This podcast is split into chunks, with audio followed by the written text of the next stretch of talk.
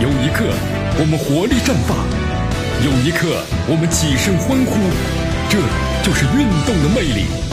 大话体育让您身临赛场，聆听运动带来的精彩。大话体育。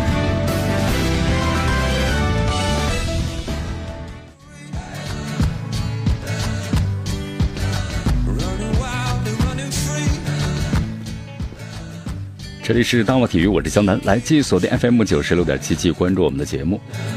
首先，咱们进入综合体育啊，在昨天的话呢，WTA 江西网球公开赛啊，在南昌呢继续首轮的争夺。那么刘方舟的话呢，克服了首盘二比五落后，并且化解了四个盘点，最终是以七比五和六比三战胜了桑田宽子，打进了第二轮，将迎战的是韩星运。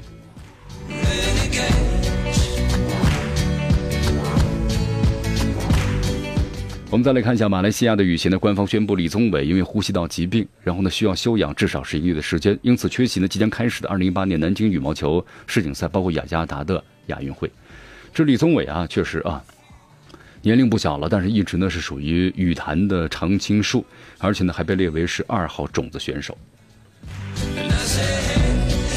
好，首轮对手呢是法国老对手了，莱维德兹啊，退出让男单的下半局少少了一位的强手。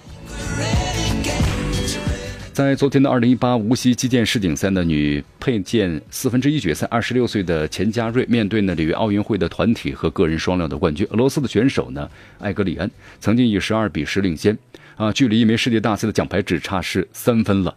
当时呢也是充满了胜利和渴望，呃，但是呢这区区三分成了他和一枚奖牌的沟壑呀。艾格里安展现出了奥运冠军的风采，连得五分，锁定了胜利。挺遗憾啊，没关系，慢慢总结经验吧。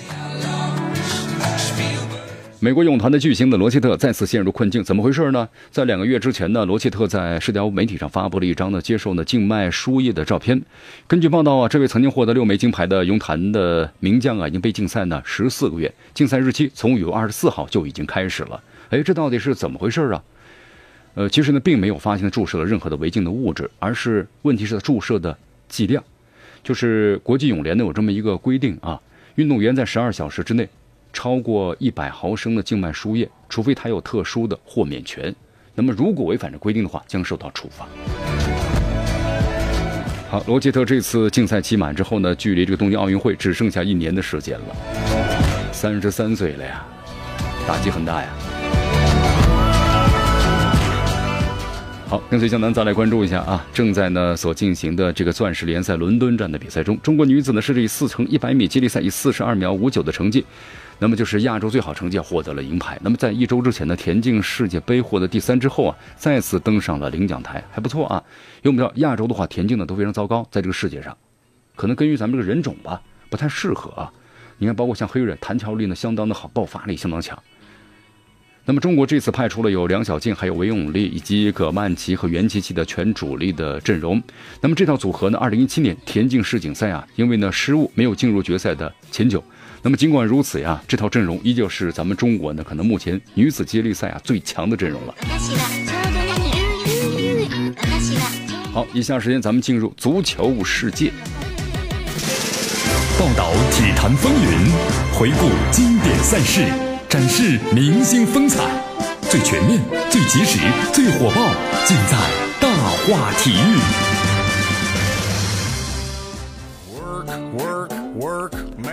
好，这里是大话体育，我是江南，来继续锁定 FM 九十六点七，继续关注我们的节目。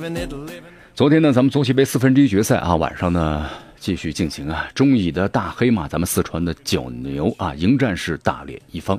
其实都是希望呢奇迹出现，因为这是唯一进入这个四分之一淘汰赛的一支呢中乙的球队。但是呢，我们说了，现实归现实啊，理想归理想，是吧？黑马之旅呢终止了，那么最终比分呢是大比分，零比五不敌大连一方。四川九牛遭到了淘汰！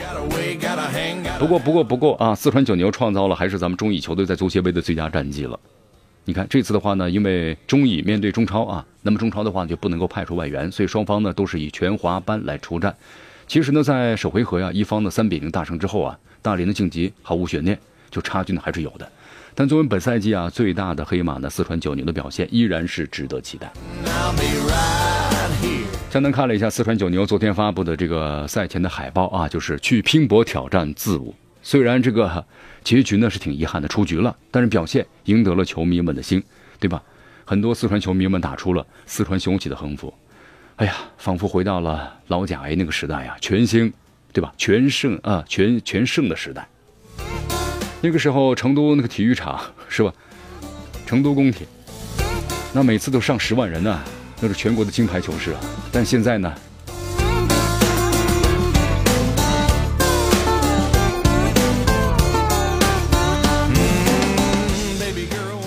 为大家介绍一下啊，四川九牛呢成立于二零一七年的一月，上个赛季获得了中冠的这个第十名。那么本赛季呢，替补进入中乙联赛。本身这个晋级足协杯啊，就属于幸运中的幸运。他们一路高歌，打进八强。我们说了，以他们的实力来说呀，堪称梦幻了。本赛季呢，似乎就是四川崛起，这个足球崛起的一个赛季。作为同省的兄弟呢，另外一支四川球队啊，四川的安纳普尔同样的表现很惊艳。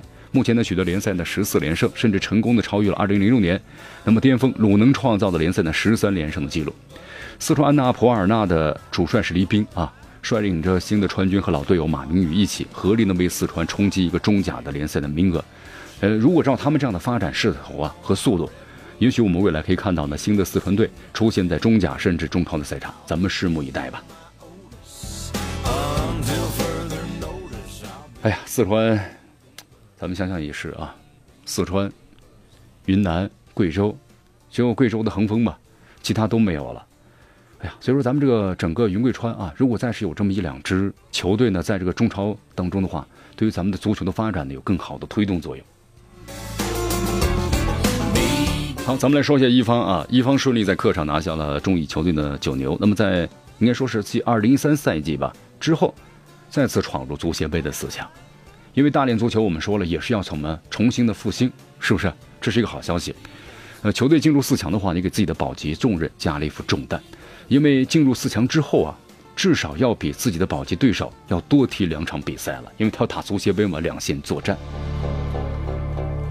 好，对于其他保级球队啊，应该说本周周中是难得的休息时间，对于一方呢就不行了，因为球队啊正战足协杯，那必须叫连轴转了。一方呢在。联赛重燃战火的第一场比赛中啊，我们说了，主场战平河北华夏，当时呢本来是保持一个良好的势头啊，但是没有拿到三分，依然不拿到三分的话，你很难怎么样呢？这个脱离降级区，他们和竞争对手之间的差距啊还是有的。接下来的每场比赛呀，那都是相当相当关键的。你看，从七月十八号到八月十八号，一方就要参加呢九场的比赛，真可谓是什么呢？不魔鬼，对吧？你不可谓是不魔鬼，没法子了。天气会越来越热了，所以说咱们说这些比赛的话，都是考验的球队的意志和品质的最关键的阶段了。因为世界杯啊，我们说呢，挤压了下半个赛季的赛场，一中双赛的次数变得是越来越多了。一方闯入足协杯八强，那就是要比这个其他保级球队要多踢两场，多踢两场吧。其实我们说了，这都是考验嘛，而且这样的考验，你平常拿钱都买不到的，是吧？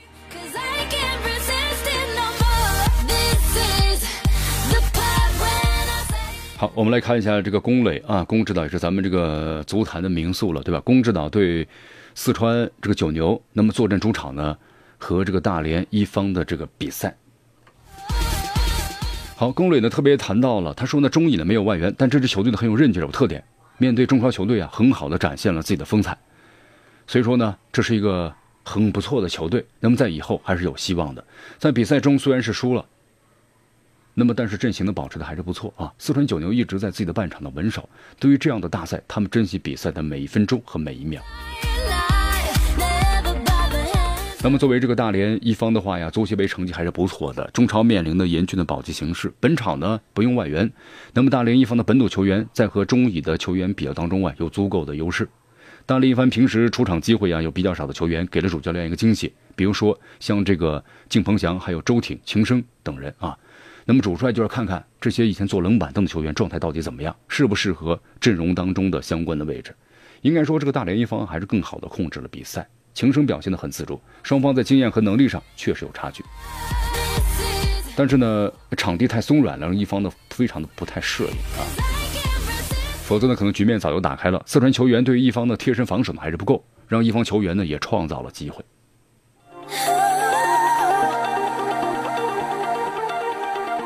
好，江南再为大家告诉一一个，再为大家呢讲一个特别让很多球迷们挺惊喜的消息啊。但这个消息最终呢是没有最终结果。什么消息呢？是这样的，最近啊引发关注的有关于国足呢来踢中超的建议。目前的话呢，还暂无定论。根据了解的话，为了帮助呢男足国家队提高成绩，让国足啊参加呢中超联赛的建议啊，确实在近期呢提出过。但存在呢不同的声音之后，相关部门呢目前计划经调研，和中超联赛俱乐部的投资人呢进行深讨。中国足球啊，其实在二零一六年，真的就记得当时呢有过类似的一个发展建议，就说为了提高这个二十三岁年龄段的国奥队的比赛经验和能力，那么当时的方案一波三折，就说呢国奥打中甲或者国奥打中超。那么再到俱乐部呢和国奥打热身赛，但最终啊好像没有取得多少的积极效果，而且呢被不少的业内人士啊就是诟病，说违反足球运动的发展规律，这样是不行的。所以这个消息呢又是无疾而终了。好，继续锁定和关注江南为大家所带来的大话体育。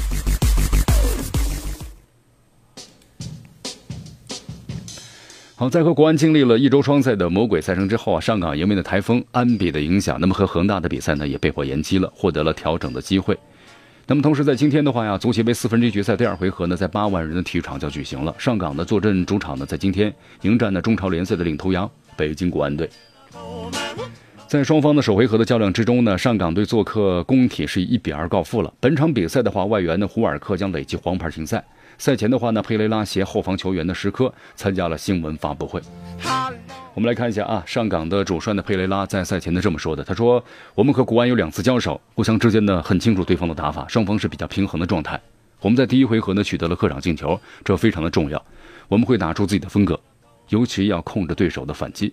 对手在由守转攻时做的相当不错。那么我们接下来就是要做好这一点，同时争取拿下比赛。”好，一同参加这个发布会的石科表示啊，说球队呢没有什么伤病情况，只有霍尔克停赛了。不过还有另外一个外援埃尔克森，他非常努力，积极的跟着球队的训练。哎呦，这埃尔克森的话呢，以前我们说在恒大呢确实三叉戟啊，相当优秀和亮眼。但之后离开恒大了，我们现在发现呢，好像埃尔克森的话呢，逐渐 有点有点怎么退出了我们的这个视野之外去了呀？就是一直很努力，但是他好像状态总是不太好。好，对于今天的比赛呢，时刻表示应该是中场的比拼。再来说一下广州恒大啊，恒大在中超第十二轮主场的四球大胜贵州恒丰，拿到两个多月来的首场胜利吧。新外援呢，这个塔雷斯，也塔利斯卡呢首秀也上演了帽子戏法，风头呢甚至盖过了从巴塞罗那回归的保利尼奥。不过呢，简单看了一下啊，从这数据统计还有精神层面来看的话呢，暴力鸟依然是恒大冲击八连冠的基石。好的朋友们，我是江南，今天节目到此结束，咱们明天见。